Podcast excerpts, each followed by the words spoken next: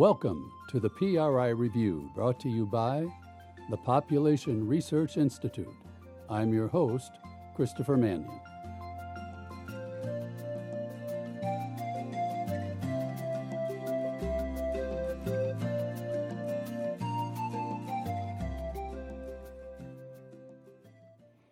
This past Friday was the forty-eighth anniversary of the Supreme Court's Roe v. Wade decision that struck down pro-life legislation and common law in every state in the Union, unfortunately due to the Democrats' lockdown of Washington. The annual March for Life had to be canceled for the first time in its history. But on his last Sunday in office, President Trump's administration continued to prioritize life by declaring January twenty-second National Sanctity of Human Life Day. As a public service, we read it here in its entirety. Every human life is a gift to the world, whether born or unborn, young or old, healthy or sick. Every person is made in the holy image of God. The Almighty Creator gives unique talents, beautiful dreams, and a great purpose to every person. On National Sanctity of Human Life Day, we celebrate the wonder of human existence and renew our resolve to build a culture of life where every person of every age is protected, valued, and cherished. This month, we mark nearly fifty years since the United States Supreme Court's Roe v. Wade decision. This constitutionally flawed ruling overturned state laws that banned abortion and has resulted in the loss of more than fifty million innocent lives. But strong mothers, courageous students, and incredible community members and people of faith are leading a powerful movement to awaken America's conscience and restore the belief that every life is worthy of respect, protection, and care. Because of the devotion of countless pro-life pioneers, the call for every person to recognize the sanctity of life is resounding more loudly in America than ever before. Over the last decade, the rate of abortions has steadily decreased, and today more than three out of four Americans support restrictions on abortion. Since my first day in office, I have taken historic action to protect innocent lives at home and abroad. I reinstituted and strengthened President Ronald Reagan's Mexico City policy, issued a landmark pro-life rule to govern the use of Title ten taxpayer funding, and took action to protect the conscience rights of doctors, nurses, and organizations like the Little Sisters of the Poor. My administration has protected the vital role of faith-based adoption. At the United Nations, I made clear that global bureaucrats have no business attacking the sovereignty of nations that protect innocent life. Just a few months ago, our nation also joined thirty-two other countries in signing the Geneva Consensus Declaration, which bolsters global efforts to provide better health care to women, protect all human life, and strengthen families. As a nation, restoring a culture of respect for the sacredness of life is fundamental to solving our country's most pressing problems. When each person is treated as a beloved child of God, individuals can reach their full potential, communities will flourish, and America will be a place of ever greater hope and freedom. That is why it was my profound privilege to be the first president in history to attend the March for Life, and it is what motivates my actions to improve our nation's adoption and foster care system, secure more funding for Down syndrome research, and expand health services for single mothers. Over the past four years, I have appointed more than two hundred federal judges who apply the Constitution as written, including three Supreme Court justices, Neil Gorsuch, Brett Kavanaugh, and Amy Coney Barrett. I also increased the child tax credit so that mothers are financially supported as they take on the noble task of raising strong and healthy children. And recently I signed in an executive order on protecting vulnerable newborn and infant children, which defends the truth that every newborn baby has the same rights as all other individuals to receive life-saving care. The United States is a shining example of human rights for the world. However, some in Washington are fighting to keep the United States among a small handful of nations, including North Korea and China, that allow elective abortions after twenty weeks. I join with countless others who believe this is morally and fundamentally wrong, and today I renew my call on the Congress to pass legislation prohibiting late-term abortion. Since the beginning, my administration has been dedicated to lifting up every American, and that starts with protecting the rights of the most vulnerable in our society, the unborn. On National Sanctity of Human Life Day, we promise to continue speaking out for those who have no voice.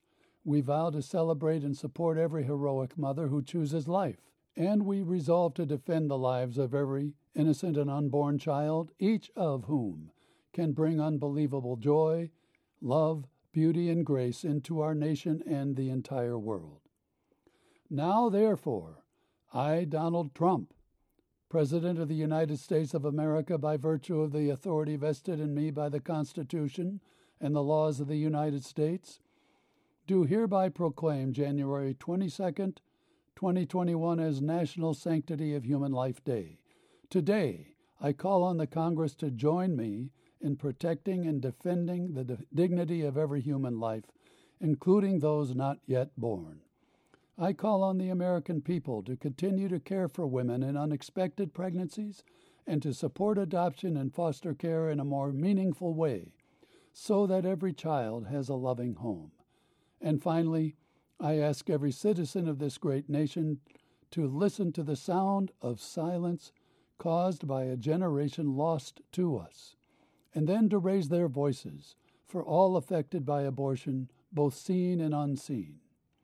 In witness thereof, I have hereunto set my hand this seventeenth day of January in the year of our Lord, two thousand twenty-one, and of the independence of the United States of America, the two hundred forty-fifth.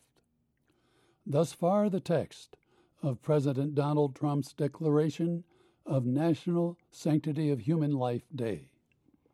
Now, why did I have to read it out loud? Well, I found that text on the White House website four days ago. Two days later, an hour after Catholic Joe Biden was sworn in, his staff removed the Proclamation for Life from the White House site. The Proclamation of the Sanctity of Human Life is just another victim of the Democrats' cancel culture. But wait, there's more. Democrats, who surrounded Washington's entire downtown with barbed wire, made it impossible for half a million pro-lifers to attend the March for Life this year. It was canceled for the first time in its history. Catholic Joe Biden's crowd thinks that we're all terrorists and seditionists. They want to shut us up and shut us down every day of every year. We are up against a satanic enemy, folks, but that won't stop us. We will keep fighting for life and invoke the help of He who is the way, the truth, and the life. Now I want to take a closer look at that enemy and what he's up to next. To do that, we're going to take a trip down memory lane and remember George Orwell's novel, nineteen eighty-four. It was written in nineteen forty-eight, and it predicted a lot of what's going on today. Especially poignant is its hijacking of hate for political purposes. I'm going to read you a passage from Orwell's nineteen eighty-four that might sound hauntingly familiar. It deals with the two minutes hate. Every single day at the Ministry of Truth, the staff had to gather for the two minutes hate. And the horrible thing about it, he writes, was not that one was obliged to act apart, but on the contrary, that it was impossible to avoid joining in. The next moment, a hideous grinding speech as of some monstrous machine running without oil burst from the big telescreen at the end of the room. It was a noise that set one's teeth on edge and bristled the hair at the back of one's neck. The hate had started. As usual, the face of Emmanuel Goldstein, the enemy of the people, had flashed on the screen. There were hisses here and there among the audience. The little sandy-haired woman gave a squeak of mingled fear and disgust. Goldstein was the renegade and backslider who once long ago, how long ago, nobody quite remembered, had himself been one of the leading figures of the party, almost on a level with Big Brother, and then had engaged in counter-revolutionary activities, had been condemned to death, and had mysteriously escaped and disappeared. The sight or even the thought of Goldstein produced fear and anger automatically. But what was strange was that although Goldstein was hated and despised by everybody, although every day and a thousand times a day on platforms, on the telescreen, in newspapers and books, his theories were refuted, smashed, ridiculed, held up to the general gaze for the pitiful rubbish that they were. In spite of all this, his influence never seemed to grow less. Always there were fresh dupes waiting to be seduced by Goldstein. A day never passed when spies and saboteurs acting under his directions were not unmasked by the thought police. He was the commander of a vast, shadowy army, an underground network of conspirators dedicated to the overthrow of the state. In its second minute, the hate rose to a frenzy. People were leaping up and down in their places, shouting at the tops of their voices in an effort to drown the maddening, bleating voice that came from the screen. And then it ended. Big Brother appeared on the screen and his slogans, printed in huge letters on the headquarters of the Ministry of Truth, appeared. War is peace. Freedom is slavery. Ignorance is strength. Folks, those will be the watchwords not for the next two minutes or the next two weeks, but for the next two years. George Orwell was right.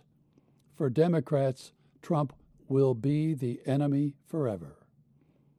Their bullhorn will be blasting Trump long after the inauguration fades into memory, because that bullhorn is working. Right now, as Joe Biden puts it, Democrats are a one-horse pony. And blame Trump is their cattle call as long as Joe is tied to the saddle like a burnt-out buckaroo. What else have they got? Oh, sure. Announcing the administration of Joe Biden. Where's the applause? There isn't any. Catholic Joe's agenda is as brain dead as he is. To invoke the words of John Nance Garner, another former vice president, Joe's action plan is about as scintillating as a bucket of warm spit. So what's the only word that resonates in D C's echo chamber? Trump! All others are like trees falling in a faraway forest. Nobody hears them, and nobody cares. So it's settled. The D C hive will be blaring Trump, Trump forever.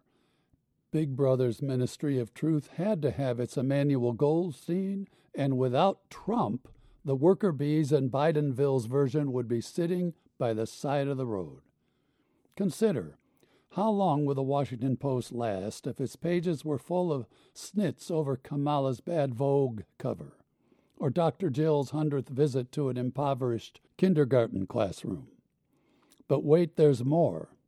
Where would Nancy Pelosi be without Trump? You'd think she'd want to finish him off. She wants to impeach Trump again, doesn't she? But observe her stated reason. She wants to prevent him from running again in twenty twenty-four. Behind that fatuous fraud lies a very real fear. If he does run, he might win. Sure, she has a bucket full of wrenches she can throw into the election machine. Mass immigration, free citizenship for illegals, universal mail-in voting, no voter I D. And she can propose countless new ones as well. Try voting online, lowering the voting age to sixteen, even giving members of favored minorities two votes instead of one to make up for past discrimination. But Pelosi is right. He still might win. So the noise will continue full blast. Pelosi has to keep Trump alive and well and hated. Otherwise, we might be discussing the fraud. Look at her own tweet on May sixteenth, twenty seventeen, when Speaker Pelosi said, "Our election was hijacked," she wrote then. "There is no question. Congress has a duty to protect our democracy and follow the facts," end quote. What about the big steal? The Democrats were cheering the really rioting, mostly peaceful leftists all summer long. And what about their lockdowns? Well, that was then, and this is now. And the then and the now are subject to revision by means of Orwell's memory hole, which is a whole lot deeper than Joe Biden's basement. So instead of recounting the outrages, their name is Legion, let's look at what the left is doing inside their cacophony machine. Orwell called it the versificator machine. There they are mounting a surprisingly effective and sophisticated strategy to divide three targeted communities: Republicans, pro-lifers, and Trump supporters. Yes, these groups overlap, to be sure, and as a disciplined and united coalition, they are almost invincible. The Democrats aim to destroy all three of these coalitions, and unfortunately, there are a lot of Republicans who are willing to help them. Here's why. Consider the G O P gains in the House last November, fourteen new pro-life Republicans. The G O P, the G O P had momentum, and Nancy got a lot of heat for it from her own members. She's got to make sure that twenty twenty-two is not an instant replay, not just of last November, but of nineteen ninety-four and twenty ten. Now remember, in those two off-year elections, the last two Democrat presidents lost big time after controlling the House and the Senate for the first two years of their tenure. In nineteen ninety-four, two years into the Clinton administration, Republicans gained fifty-four seats in the House and eight in the Senate. In twenty ten, two years into Obama, Republicans gained sixty-three seats in the House and six in the Senate. If that happens again in two years, Pelosi is toast, and that's why she is relentlessly attacking nonstop. But wait a minute. Why would the G O P be such an easy target? Well, bear in mind that not every Republican has the same strength of spine as Donald Trump or Jesse Helms thirty years ago. These two figures come to mind as the only two politicians in recent history who could not only survive media assassination attempts day after day, but actually grew stronger because of them. No, not their colleagues. There, many Republicans still want the media to be nice to them. Many a G O P member still trembles at the prospect of a smear job from the Washington Post. Now, this is true even after Donald Trump has spent the past five years exposing so-called media professionals as the lazy, lightweight lapdogs of the Democrat left that they are. G O P cowardice dies hard.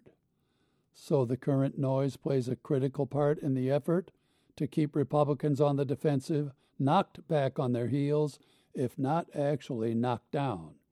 That circus will not subside because the media conglomerates have nothing to say, nothing worth saying, about Joe Biden's administration and its agenda.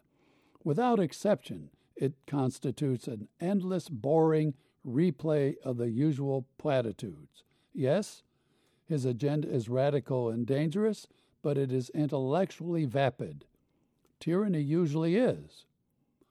On January tenth, Biden said that our priority will be Black, Latino, Asian, and Native American-owned small businesses, women-owned businesses, and finally, having equal access to resources needed to reopen and rebuild. His vulgar racism went unnoticed, as usual. Why bother? Two weeks ago, ten House Republicans caved, as usual, and voted for impeachment.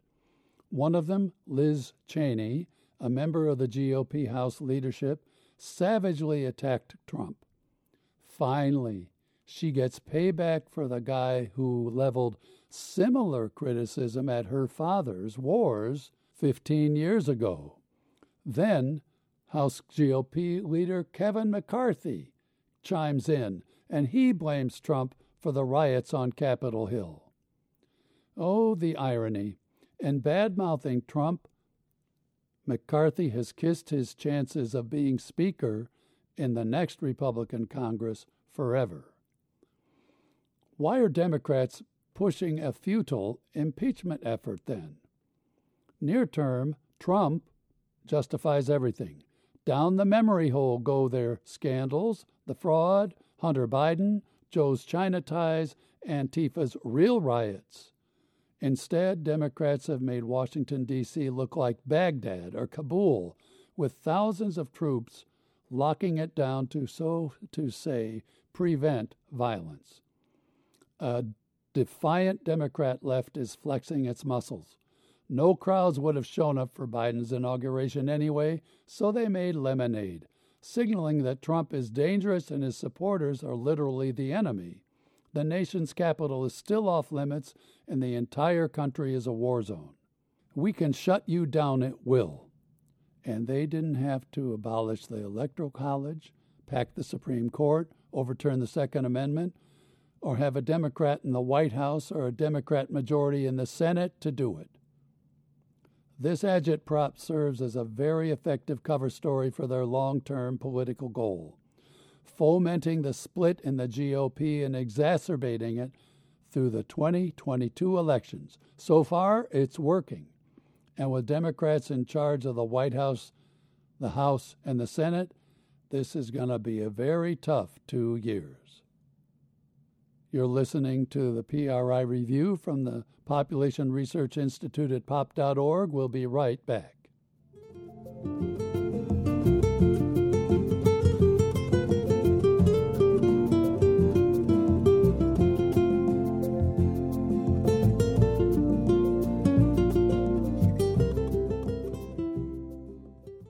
Here's an important message from Population Research Institute President Steve Mosher. Joe Biden and his abortion crew are already tearing down President Trump's four-year fight against abortion, but do not despair. We can still win one major pro-life victory after another, and Biden will be powerless to stop it. Let me explain. Here's how pro-lifers can pull an end run around Biden and his abortion crew. Just as we've successfully done in recent years, we can help pass heartbeat legislation in even more states in twenty twenty-one. Heartbeat legislation, as you know, outlaws the killing of unborn babies from the moment a baby's heartbeat can be heard. Passing heartbeat legislation in even more states will save countless babies' lives, and because it is state legislation, there is not one single thing Biden can do to block it. P R I research shows good to excellent chances of passing heartbeat legislation in these eleven states. Texas, Oklahoma, Utah, Indiana, Nebraska, Montana, Wyoming, Idaho, South Dakota, South Carolina, and West Virginia. Here's how P R I will help add those states to the heartbeat list. We will use the one sure tactic that all politicians understand and fear.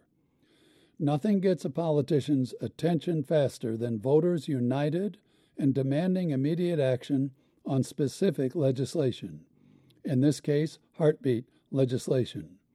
So that's exactly what P R I will help do in the eleven states I just listed. We'll produce a special video aimed at educating and mobilizing pro-life voters in those eleven states. The video will run on social media outlets that reach large numbers of pro-life viewers in each of the targeted states. Already, P R I is followed by one million pro-lifers on Facebook. With heartbeat legislation as the topic, we expect to add fifty thousand new readers in just these eleven targeted states alone, adding to the pressure on governors and state legislators to pass heartbeat. P R I adds, promoting heartbeat legislation will run regularly in the diocesan newspapers of the eleven targeted states, one of the very best ways to reach and mobilize devout Catholics. And of course, we will flood governors and legislative leaders in the eleven targeted states with petitions for heartbeat legislation. We will make them feel the heat. Here are the two ways you can personally help guarantee victory, and both ways are essential. The first way you can help win in the eleven states targeted for heartbeat legislation is prayer. Prayer costs nothing and it works, so we are counting on your prayers. The second way you can help win heartbeat legislation is through a financial sacrifice to help P R I meet the fifty-five thousand dollars budget essential to victory. Please go to our website at pop dot org, P O P dot org, and make your sacrificial gift to help us in this vital mission. Help us protect the unborn, please, in the face of Joe Biden's massive abortion campaign. Just click Donate on our website at pop dot org to help those babies survive and flourish. Thank you.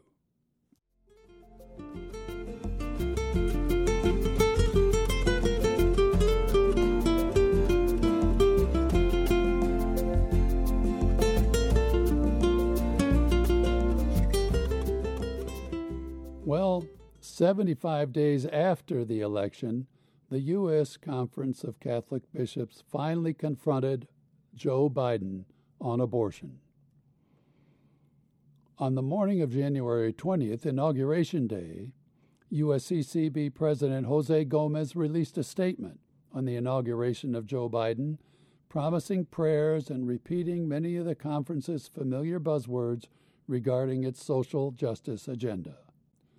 Pope Francis, never a fan of President Trump, had also sent a warm message to Biden, and we expected that Gomez would continue in the same vein in his own.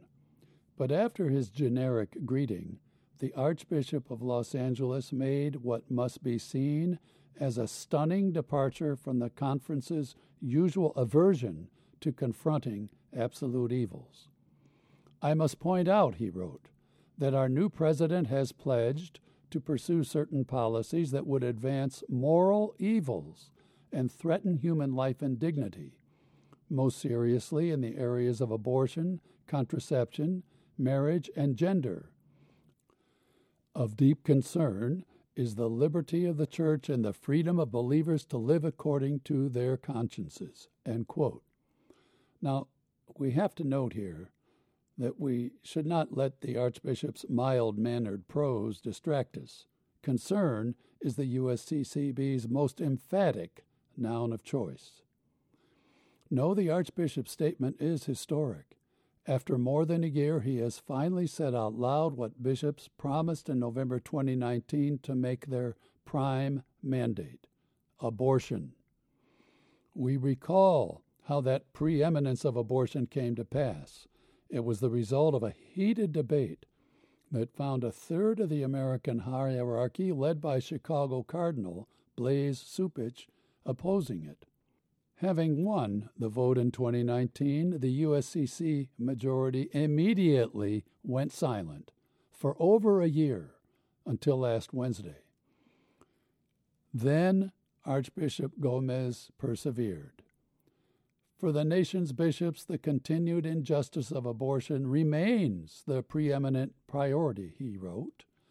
But he quickly attempts to soften his bold resuscitation of the abortion issue with the mandatory reaffirmation of the conference's social justice agenda. And I quote, "Preeminent does not mean only. We have deep concerns about many threats to human life and dignity in our society. But as Pope Francis teaches, we cannot stay silent when nearly a million unborn lives are being cast aside in our country year after year through abortion." End quote. Now, Archbishop Gomez's statement is striking not because it is so powerful, frankly it isn't, but because it is so rare. This is true not only for the U S conference's statements during the Trump years, but those in earlier times as well.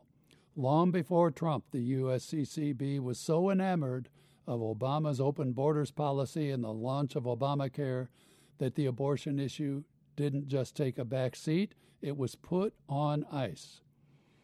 With the election of Donald Trump four years ago, our bishops were confronted with a president who reversed Obama's anti-life policies and made great strides in defending religious liberty and positive positions on abortion, contraception, marriage, and gender. Precisely the advances that Archbishop Gomez today fears that Biden will reverse. But during the Trump years, the bishops fired a senior U S C C B official who had dared to praise Trump's pro-life policies on her own Facebook page, by the way. And they focused on opposing the president on a host of issues, from refugee policy in Cuba to sanctuary cities and foreign aid. Meanwhile, despite abortion's preeminence, the conference left it on the shelf as bishops zealously advocated their social justice agenda. Well, as the Latinists say, tempestas surgit. Archbishop Gomez's cautious prose wasn't soft enough for Cardinal Cupich. Within hours, the Chicago Cardinal publicly registered his disapproval with a statement of his own, which I quote, "Today, the U S Conference of Catholic Bishops issued an ill-considered statement on the day of President Biden's inauguration. The statement was crafted without the involvement of the Administrative Committee, a collegial consultation that is normal course for statements that represent and enjoy the considered endorsement of the American bishops." He continues, "The internal institutional failures involved must be addressed," he continued, "and I look forward to contributing to all efforts to that end so that, inspired by the gospel, we can build up the unity of the church and together take up the work of healing our nation in this moment of crisis." End quote. Well, then he followed up with his own statement on the inauguration that he had written earlier. "The Catholic community of the Archdiocese of Chicago joins our prayers with those of Pope Francis for the new President and First Lady, Vice President and Second Gentleman, and we extend our warmest wishes as they assume their new service to the nation. Only two weeks ago, the world watched as our democracy was attacked," Cupich continued. "Today we proved its resilience. The new administration begins in a time of global pandemic, economic peril, and deep division, when millions of our brothers and sisters have been brought low by illness, poverty, and racism. We pray that the way forward will be inspired, as the Holy Father asked, by dreaming together," period, close quote. Well, Cupich's statements, both of them, fail to mention the threat that Biden poses with regard to abortion, contraception, marriage, gender, or religious freedom.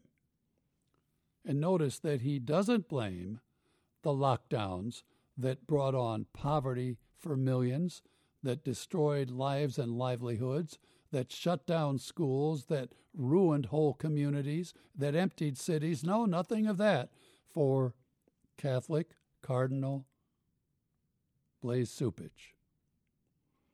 You know, on the surface, Cupich bases his disagreement on Gomez's alleged end run around the conference's administrative committee.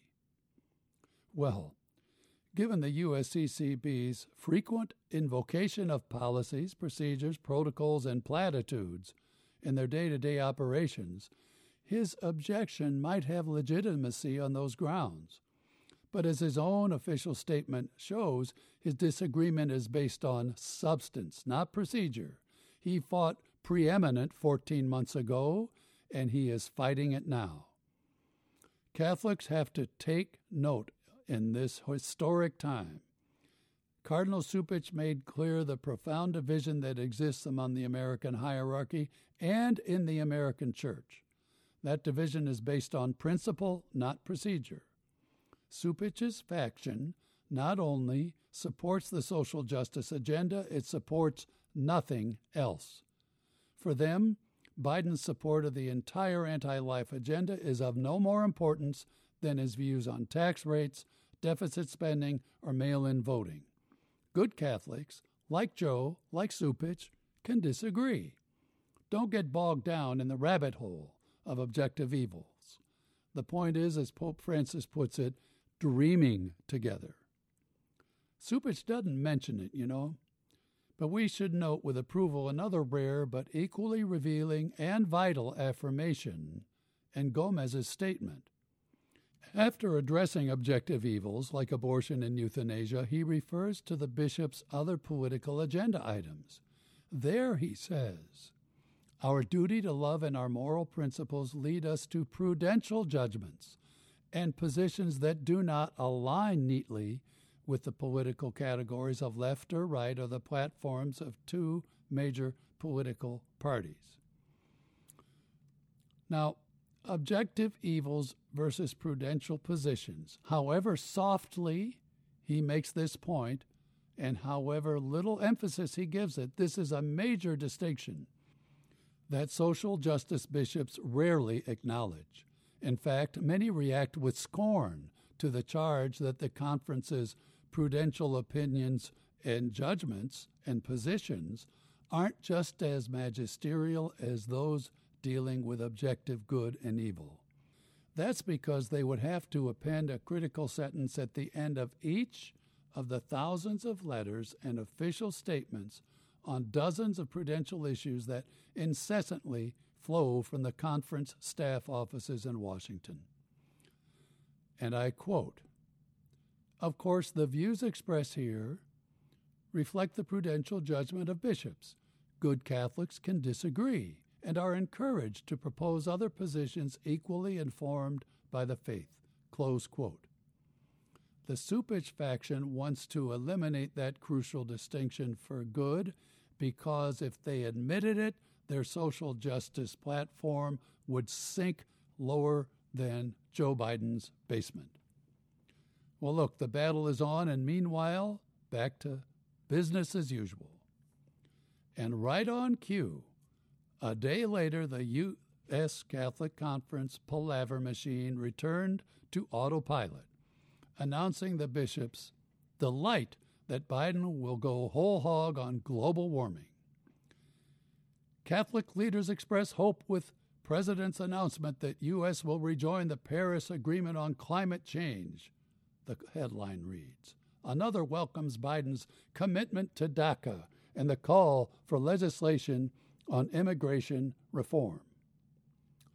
So, our shepherds demand higher energy prices while Communist China thumbs its nose at the whole thing and welcomes twenty-two million cheap foreign workers who will lower entry-level wages across the country.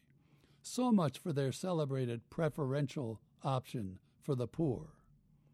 Archbishop Gomez's sober moment has passed. Unfortunately, it looks like the U S. Conference of Catholic Bishops is drifting back into its familiar obscurity. You've been listening to the P R I Review from the Population Research Institute at pop dot org. Thanks for listening.